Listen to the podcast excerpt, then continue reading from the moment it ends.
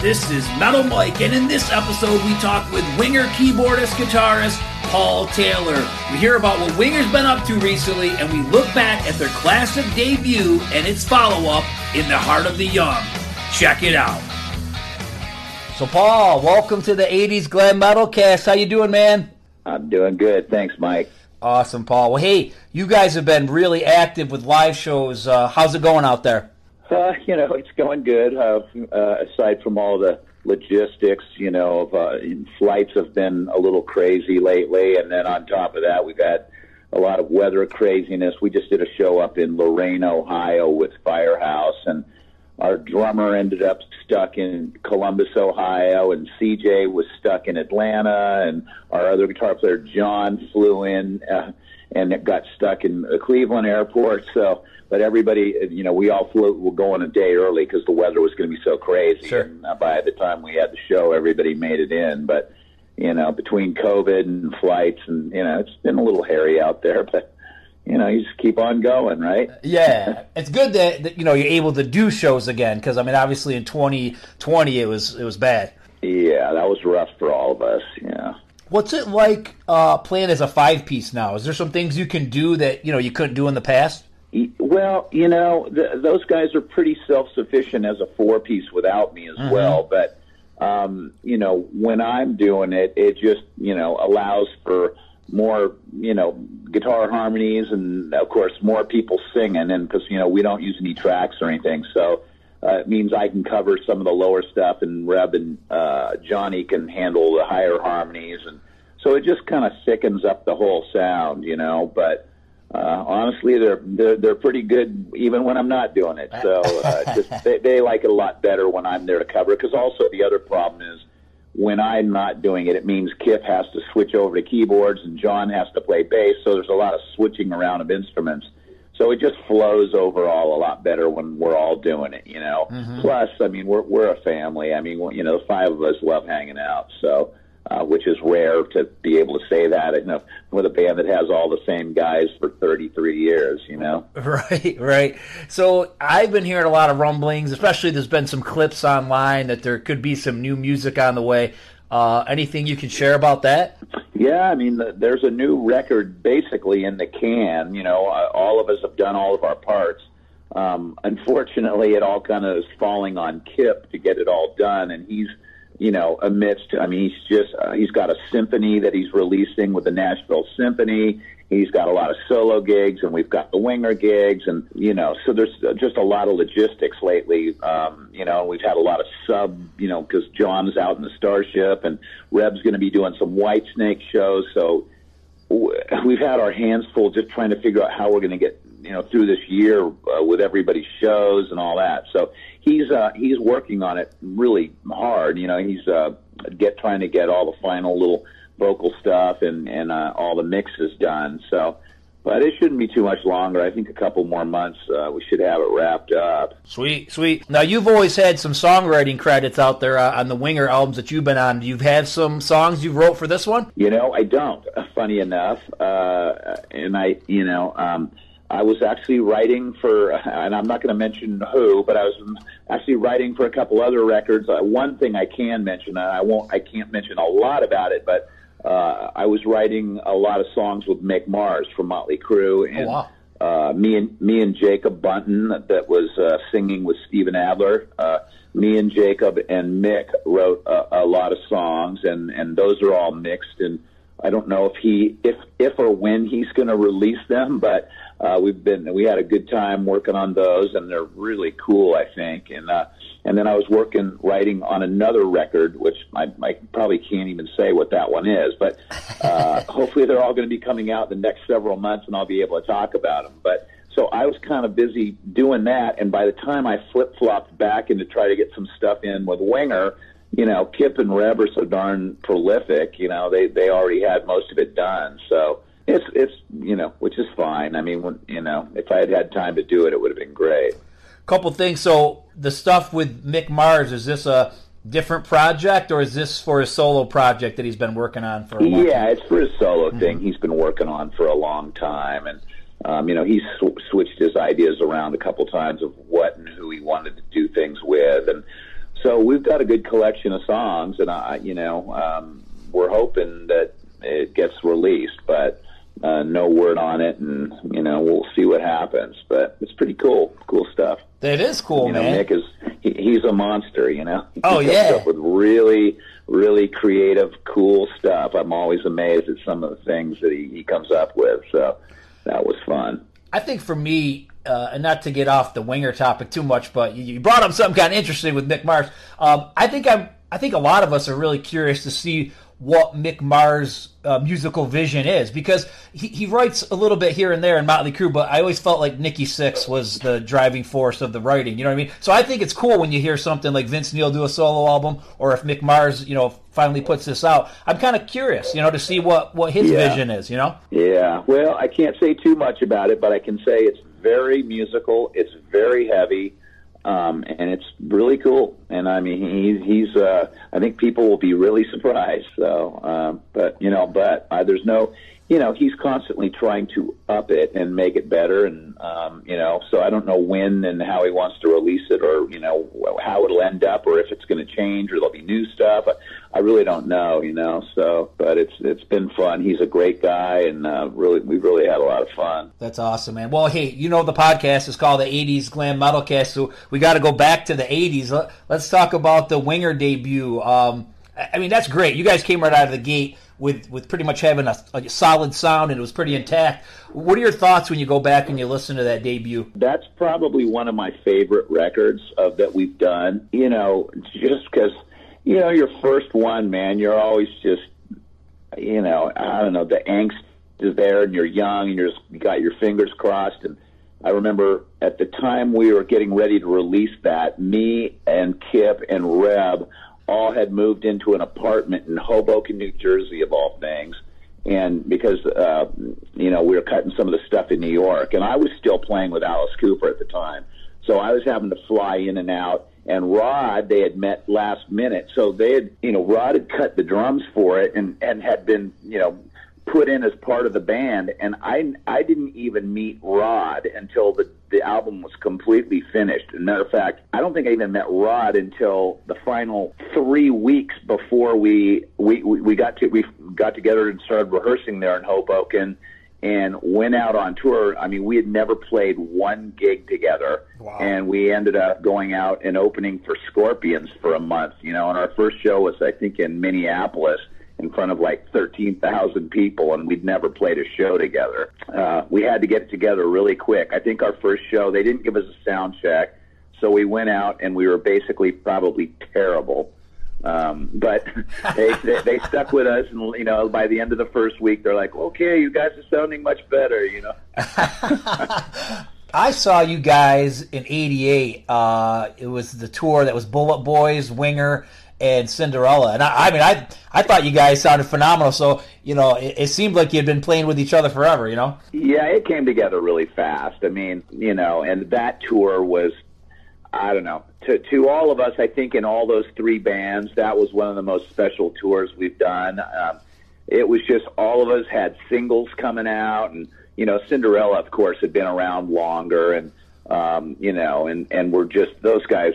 I just remember walking out and watching them every night, going, "Man, they just sound incredible." Yep. Um, but all three bands were real strong, and and uh, we we all got along really well. So that was a really fun tour. And I there's a picture out, you know, you can find it online. It's uh, the last day we all got together and just took a big picture of all three bands, and that picture is still to me kind of.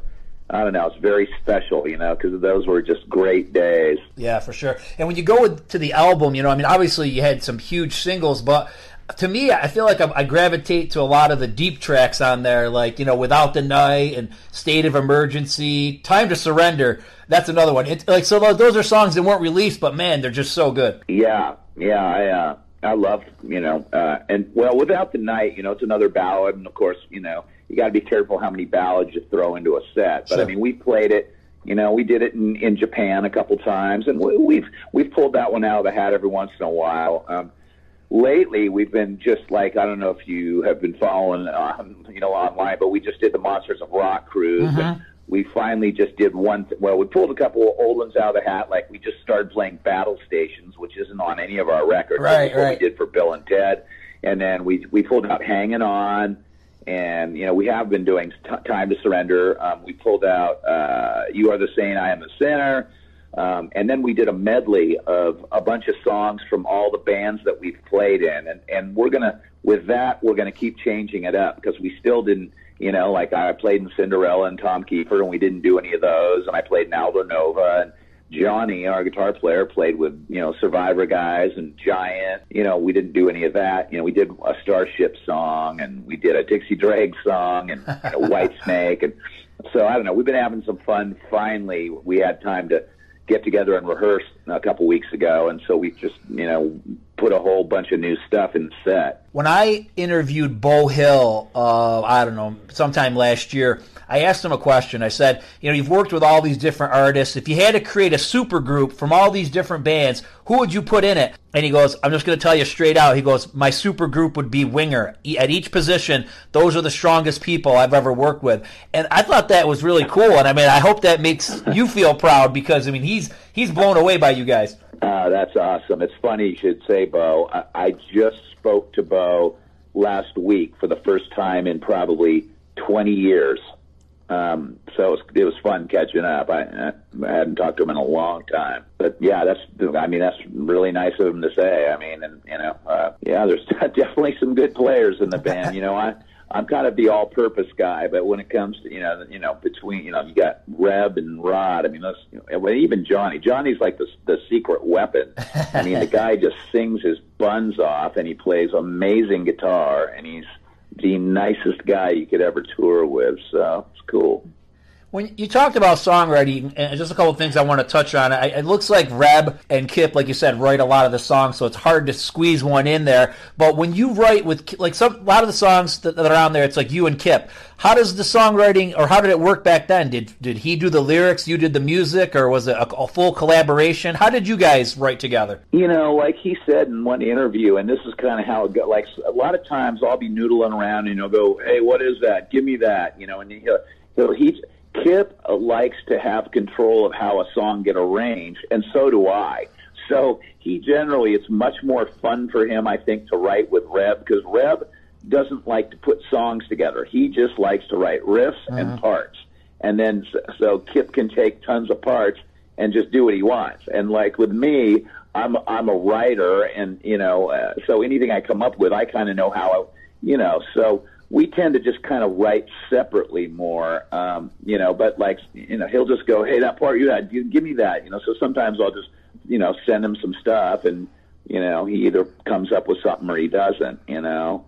Um, so when you get to in the heart of the young and i think you know you said you really love the debut i think i like in the heart of the young better uh, i feel like there's some of the stuff on there is, is very similar to the debut but then i feel like there's another part of the album that's a lot more serious and it's a lot more intricate music maybe even more progressive. Um, what was going on there? Were you guys trying to break out and try to do some different stuff? Uh, yeah, in the heart of the young, matter of fact, we had uh, it was much more progressive than it ended up being by the time it got released because the label heard it and was like, "What's this?"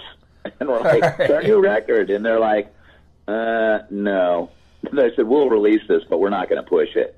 You know, they said, "You guys need to give us some singles," and so uh, we went back and came up with Can't Get Enough and Easy Come, Easy Go, which both had not been written at the time we had finished the record originally. So they just said, look, we need something a little more mainstream on there, you know. And so you could still have some of this other stuff, but so, and, you know, they were probably right. I mean, but, you know, we, we just wanted to go off and be, you know, all, all prog rock or something. I don't know what we were thinking, but um, but it's you know that's the fun part about Winger. I mean, we've got songs like Rainbow and the Rose and all that, and then we've got songs like Can't Get Enough. I mean, um, it's it's a good blend, you know.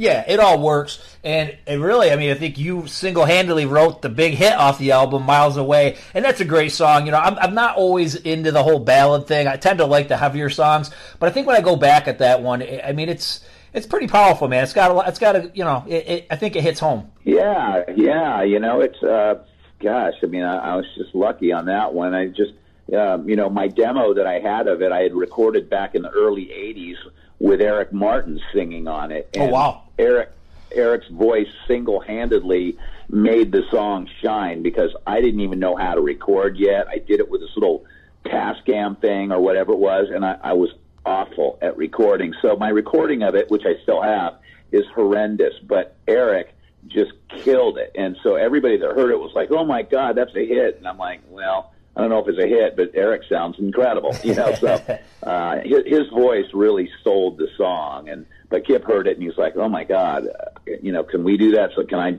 sing that? I mean, could we put it on the record?" And I'm like, "Yeah." So uh, we did, and um, you know, it was cool. But I, you know, and then he then he turns around and writes "Under One Condition," which I thought was so cool. And I thought, well, there goes my chance for my ballad to be a hit. But, uh, but then Doug Morris, our record company president, went miles away is a hit. I want that thing on. You know, I want that to be released for the single. And I was like, oh, cool, thank you.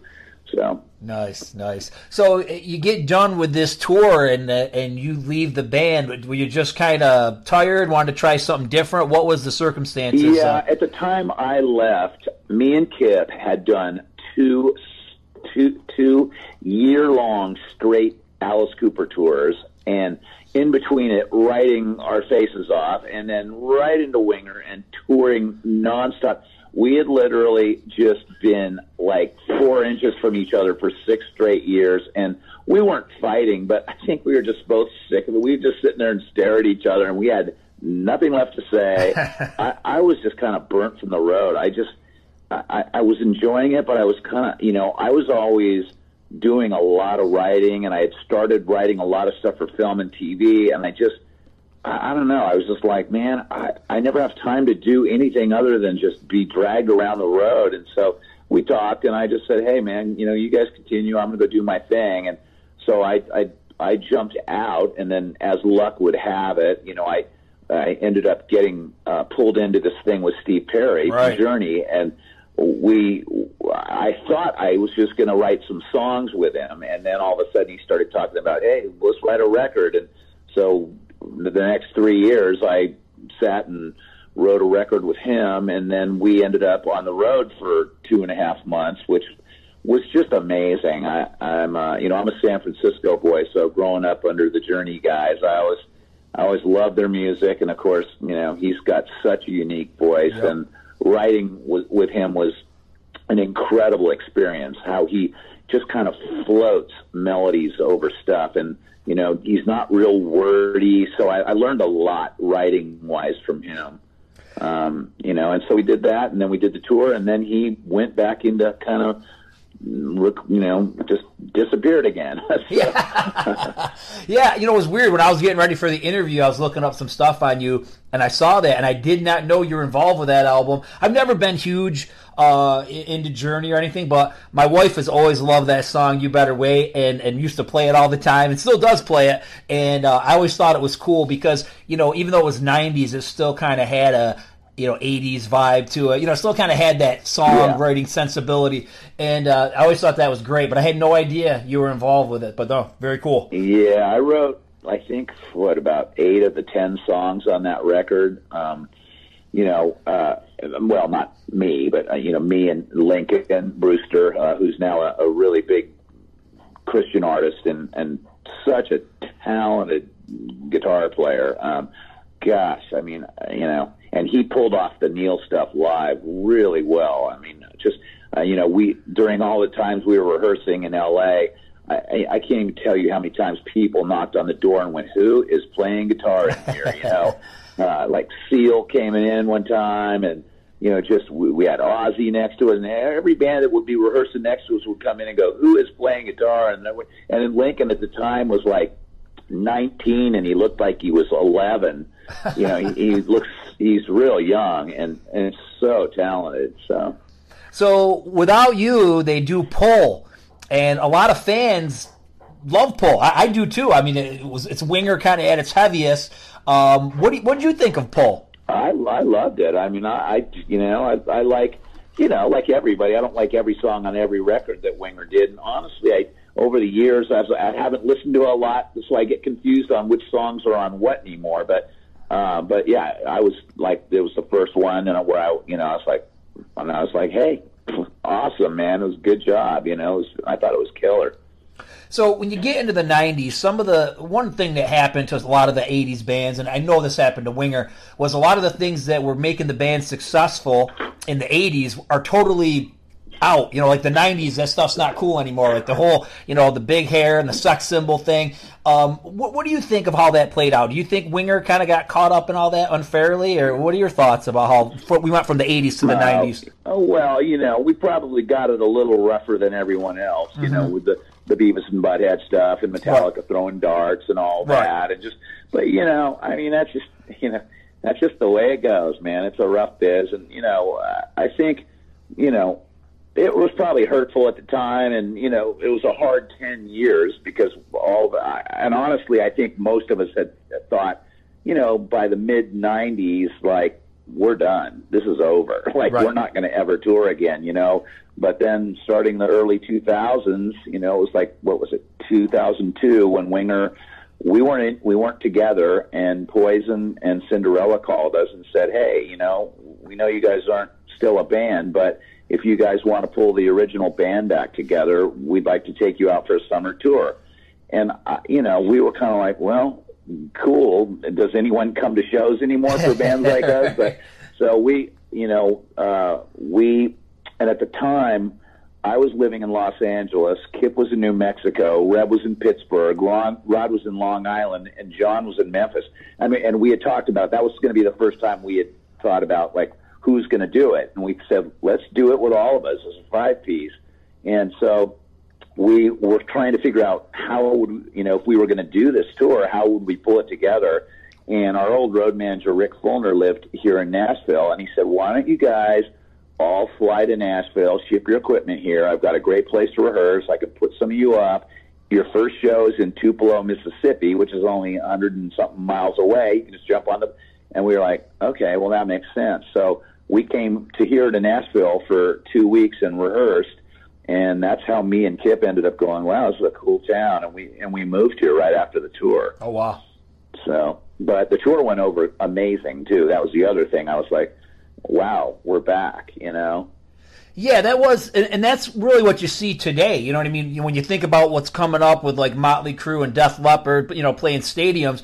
Um, you know, a lot of the grunge bands either they don't exist or they couldn't pull that off today. So it is kind of funny how you know uh, the tables have turned, and you know people kind of realize that you know blacklisting uh, all that shit that went on was was kind of stupid. And you know, I, I'm just it's nice to see that the music, you know, people still can appreciate it and go see it live, and it's you know it's not like it was in the '90s. Yeah, yeah, yeah. it's it's it's wild how stuff comes and goes, and of course, you know, I mean, every style has its day. You know, I right. mean, you don't go out to a concert and see a bunch of bands playing stuff like Elvis Presley or or or you know new wave or you know all the styles kind of come and go, and '80s was no exception. You know, but but it it's just had this weird resurgent. Now, of course, there's all the cruises yep. and these festivals. You know, we just played that Rock Fest thing down in Key West, and giant crowd. And I mean, last year when we played M M3 Festival, I mean, it was packed. I mean, I, I don't know how many place